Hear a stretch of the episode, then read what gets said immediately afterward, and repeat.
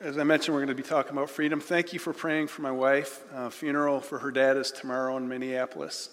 So we'll be heading up there after church along with my kids. And uh, so thank you for that, for your prayers. I will keep this short, this message, uh, just do the basic outline this morning because it was well worth it to hear the students, and I'd give, give up time to hear that any day. So, um, Many lives were lost during the Civil War, and um, in 1865, when the Civil War ended on December 18th, um, then legally there were no more slaves. On December 19th, we should say there are no more slaves United States of America.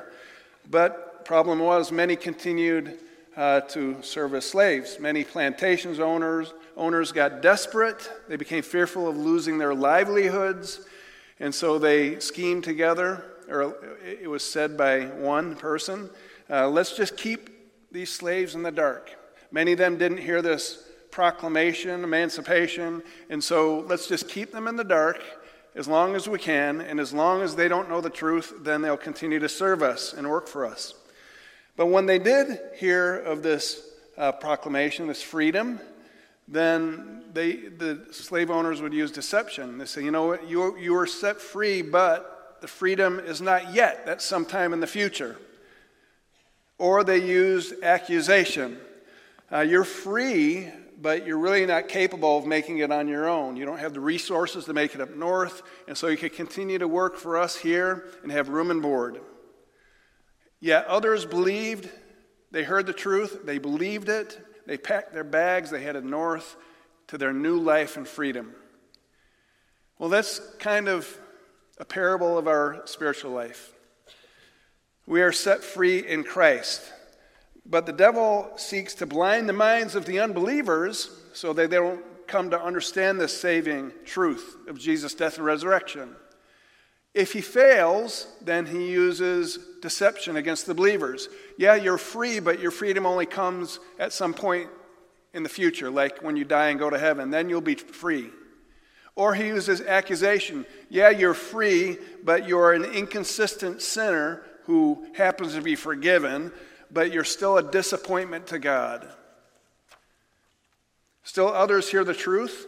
They know a great price was paid for their freedom, and so uh, they, they uh, realize that you're truly set free, eternally set free, completely and legally set free from the, their slavery to death and judgment and even the control of sin over their lives. So they begin to walk in freedom. Well, if we've been set free because of Jesus' death and resurrection, then why do we remain stuck? Why do we continue to live as though we're not free? even as believers, as long-time believers, I would, I would suggest that we need to know three basic things, and this is the, the quick outline. We need to know the truth, but then we need to take it a step further. We need to meditate on the truth. We really need to know it. And then finally, we need to walk according to the truth. So let's just look at these three things briefly. We need to know the truth of our identity in Christ. When Paul writes his letters to Philippians and Colossians and Ephesians, he begins by reminding the believers who they are in Christ, how God has chosen them, how he's adopted them. We heard about this last week from uh, Tammy Swanson Draheim, uh, and how what God thinks of them and, and who God is to us. We need to know our identity in Christ. Paul, the apostle, always puts the indicative before the imperative. He always tells the truth of who we are and who God is before he, he launches into the commands. But oftentimes we focus on the latter chapters, the practical steps to this is how you, we have to live. And then we, we enter into this legalistic form of living. And we're truly not set free because we're doing all this long list of do's and don'ts, if you will. Paul always begins with the truth before he gives the practical, this, therefore, this is how you should live. I've heard many Christians describe themselves as sinners who are forgiven, or sinners saved by grace. And they read things like in 1 Corinthians Do you not know that wrongdoers will not inherit the kingdom of God? Do not be deceived. Neither the sexually immoral, nor the idolaters, nor adulterers, nor men who have sex with other men, nor thieves, nor the greedy, nor drunkards, nor slanderers or swindlers will inherit the kingdom of God. And we think, well, at times I do wrong and I sin, therefore I'm a wrongdoer. At times I place things before God, therefore I'm an idolater. At times I find myself lusting after others in my heart, then I must be an adulterer. At times I find myself talking behind someone's back, therefore I must be a slanderer. And at times I catch myself pursuing selfish gain, therefore I must be a greedy person, and on and on. And so our identity becomes all these this long list of things I do wrong. I'm just a sinner who God forgives. But then the verse goes on in verse 11. Paul says, And that is what some of you were, were in the past. But you were washed, you were sanctified, you were justified in the name of the Lord Jesus and by the, the Spirit of our God. That's who you are now justified, sanctified, and washed. You no longer are who you used to be. So you are not sinners any longer. In fact, Paul the Apostle calls us saints, the righteous ones. He begins all the letters to the saints of Ephesus because that's our new identity. We need to know who we are in Christ if we're going to live free. That's our core identity. Some of us see ourselves, I've used this before, like paper plates. You know, you have hot dogs and beans and ketchup and mustard, and after you're done with this paper plate, you wad it up and throw it away. We're just disposable because we're stained with sin and we keep messing up. But God says you're not a disposable paper plate. In fact, you are the finest, irreplaceable fine china. And after you get done eating, you wash it and you display it again. Sometimes you get messed up, but you just wash it, clean it, and display it again because that's how I see you now. You are my righteous ones, my saints. You are chosen. You are my children. And last week, Tammy mentioned in just three ways that God sees us. He said, she said, We are chosen in the book of Ephesians. When I was in middle school, I didn't feel very chosen because I tried out for the football team and I made it, and I was third string halfback, and the coach never mentioned my name all season long. I just sat there. And then I tried out for the basketball team and I made it the final round. I was so excited, and I got cut on the very final practice. And then I tried out for the school musical in middle school when I was in eighth grade. And I looked at the long list of those who were in the chorus and lead parts, and I was so excited. My name wasn't even in the chorus. I didn't even make it. And I think that was a mistake by the music teacher because even my tone deaf friends made, made the chorus. But I didn't make it. So I was at the lowest point in eighth grade. And so when I was doing tumbling around in the gym, in the middle school gym, then the high school gymnastics coach happened to wander in. He saw me messing around with other gymnasts, and he said, Man, you need to come out for the gymnastics team. You got some talent there, son. First time I'd ever been chosen, I was like, Whoa, it felt so good to be noticed and chosen. And God says we are chosen by Him. He notices us, He wants us to be in His family. Tammy said we're adopted. We have a Heavenly Father who gives us His undivided attention.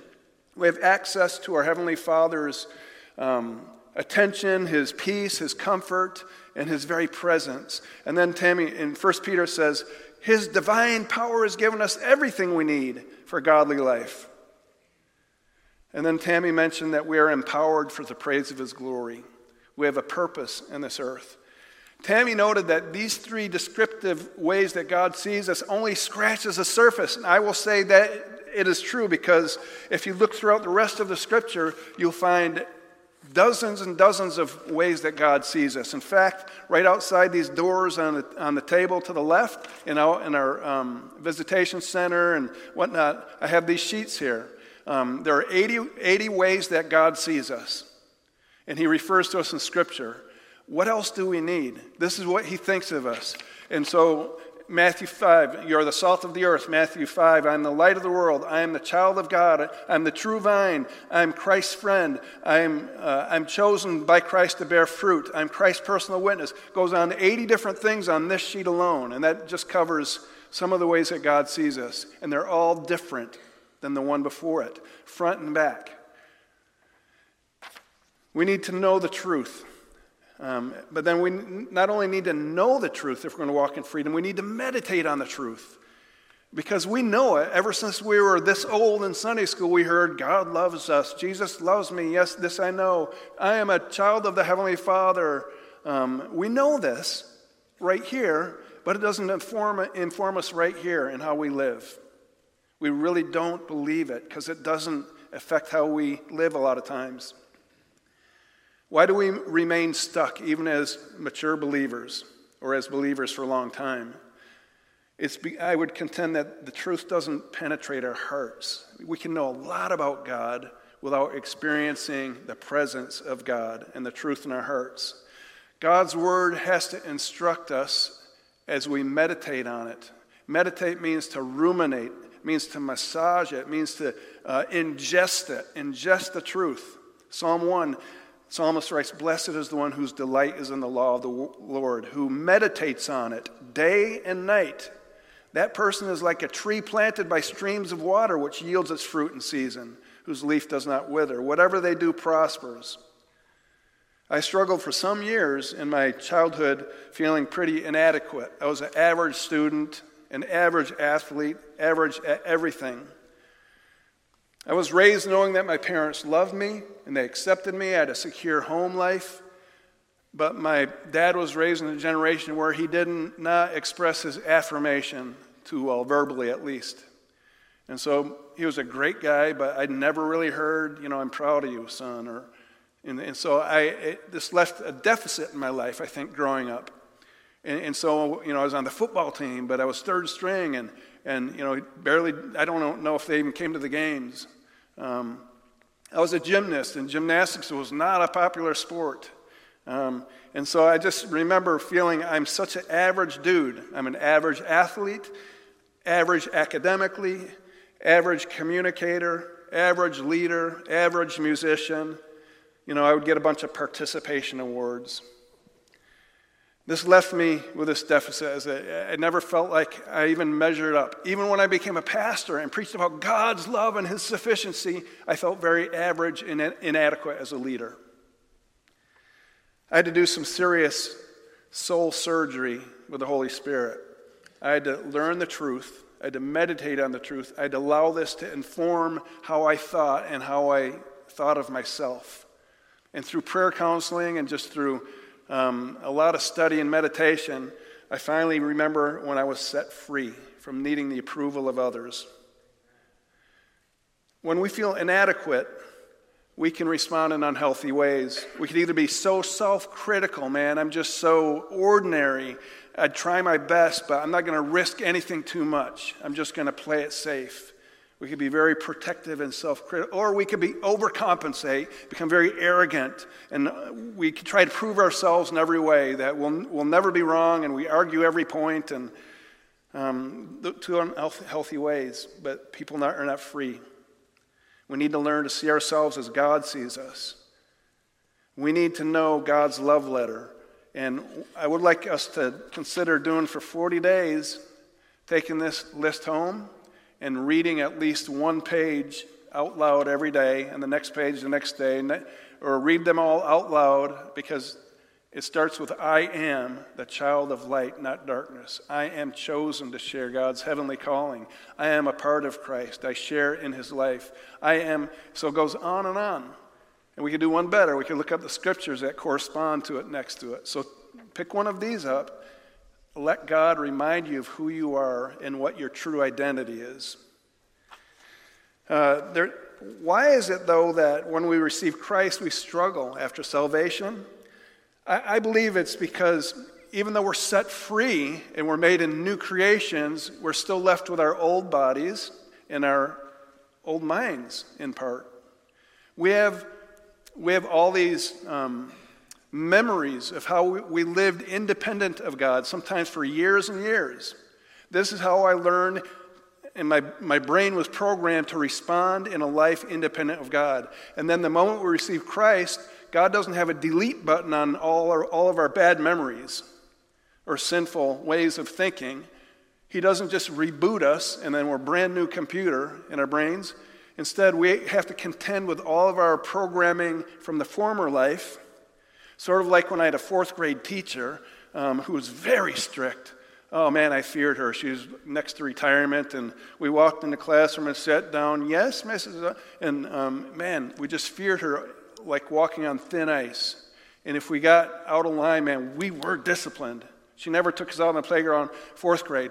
Fifth grade, half the class went to Mr. Maloney's class. Great guy, man. He was relational. He took us out on the playground. He laughed with us. He was easygoing.